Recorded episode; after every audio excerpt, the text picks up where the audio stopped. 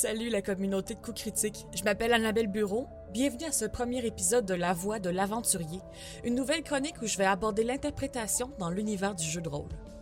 Une campagne mémorable de jeu de rôle sur table passe avant tout par une histoire riche. Bien que le gros du travail préparatoire repose sur le maître de jeu, les joueurs ont une grande partie à jouer, c'est le cas de le dire, dans le processus. Ma bête noire à moi, c'est les fiches de personnages me construire un personnage avec des statistiques équilibrées en lien avec sa race ou sa classe, pour moi, c'est encore trop compliqué et j'ai vraiment beaucoup de difficultés à faire ça. Je déteste les chiffres. J'ai peur des maths, j'ai pas fait de division longue depuis le secondaire. Par contre, là où je m'amuse vraiment, et ce qui va simplifier euh, la tâche que je viens de nommer, c'est l'écriture du personnage. Avant de commencer, je parler souvent dans cette série de vidéos-là de l'organicité de l'histoire. Ce que je veux dire par là, c'est pour qu'une campagne soit intéressante pour les joueurs ou pour les spectateurs potentiels, euh, elle doit être vivante, elle doit être organique. Pour que quelque chose soit vivant, il doit être réaliste dans la mesure où, pour bien interpréter les personnages, on doit être capable de se mettre euh, dans leur tête, de, de vivre leurs émotions avec leurs qualités, avec leurs défauts. De cette façon-là, ces personnages-là n'ont pas besoin de se faire bombarder de quêtes secondaires pour exister dans une campagne. Ils pourraient seulement être là, continuer de vivre leur quotidien. Euh, voilà, je vais y revenir. Bref, il n'y a pas juste une façon de créer un personnage pour une campagne de jeu de rôle, mais il y a quelques recettes gagnantes qui ont fait leur preuve. Personnellement, j'annonce que, haut et fort, mes meilleurs personnages sont ceux que j'ai construits en discutant avec mes collègues de table. Avant toute chose, je vais juste vous dire que je suis absolument pour se garder des secrets et pas tout divulguer à ses collègues avant le début d'une campagne. C'est super important de se garder des secrets euh, pour créer une histoire, encore une fois, qui est riche et pour se permettre d'avancer un peu plus tard dans l'histoire. Mais en discutant les uns les autres avec ce qu'ils ont envie de faire, euh, vous pouvez de cette façon-là trouver un moyen de compléter leur personnage et eux de compléter le vôtre. Il y a un principe qui existe en création depuis super longtemps puis qui a fait ses preuves. Ça s'appelle l'équilibre de plateau. Quand on parle d'équilibre de plateau, on s'imagine rapidement une scène physique. Euh, le principe en soi exprime que si des interprètes sont disposés de manière organisée sur une scène, ça rend le tout plus agréable à regarder, mais aussi plus facile à comprendre. Euh, et bien entendu, organique. Le même principe va s'appliquer par contre aussi en improvisation et en création. Ce que je veux dire par là, c'est que si des personnages se distribuent des forces et des faiblesses qui sont complémentaires les uns avec les autres, on crée un équilibre naturel qui donne la place à l'interprétation, euh, au dynamisme et à une certaine union entre les personnages et donc de l'entraide en jeu. On ajoute aussi de cette façon-là une dose de diversité, puisqu'il y a des personnages très différents qui se rencontrent. Et ces personnages-là deviennent, comme j'ai dit plus tôt, complémentaires. Euh, un exemple que j'aime bien donner par rapport à ça, c'est si on pense à Legolas et Gimli, c'est une union complètement euh, improbable, euh, mais qui crée en fait une chimie de groupe intéressante dans le contexte du Seigneur des Anneaux.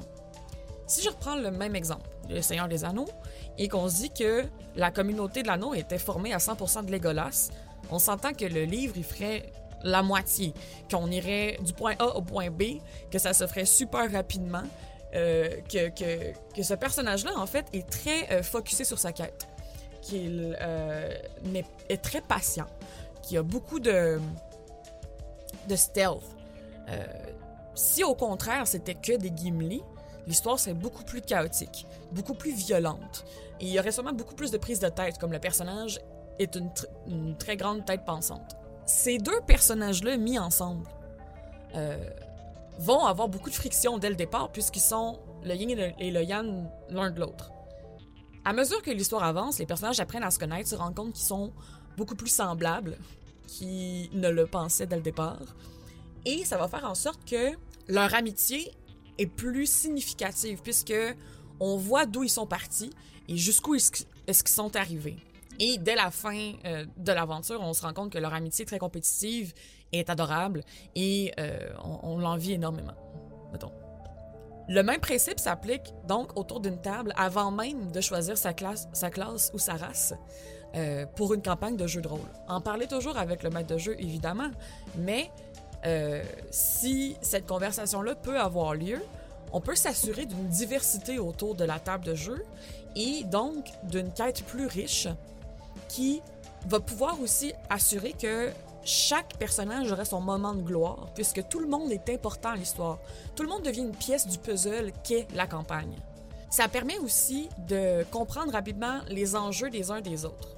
Euh, encore une fois, on se garde des secrets, on se dit pas absolument tout au niveau de, de notre passé de personnage, mais en sachant d'avance qu'est-ce que le joueur a envie de jouer, on peut se faire une idée du personnage, on peut se faire une idée aussi du rôle que notre personnage va avoir à jouer pour cet autre personnage-là, et ça va beaucoup influencer la manière dont on va le construire. Donc, avant même de rouler des dés, si cette discussion-là peut avoir lieu, on s'assure que la diversité des personnages va apporter quelque chose à l'histoire, et non pas que l'histoire va être créée en fonction de personnages qui sont des blocs de marbre et qui sont pas malléables du tout.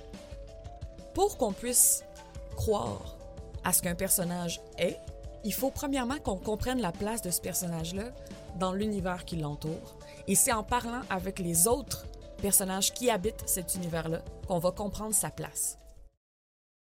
Si vous avez apprécié le contenu que je vous ai présenté aujourd'hui, je vous invite à laisser un commentaire sur la vidéo, mais plus encore, à vous abonner à la page YouTube de Coup Critique.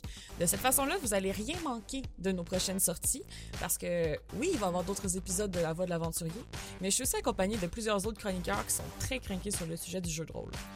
On joue aussi ensemble à des jeux.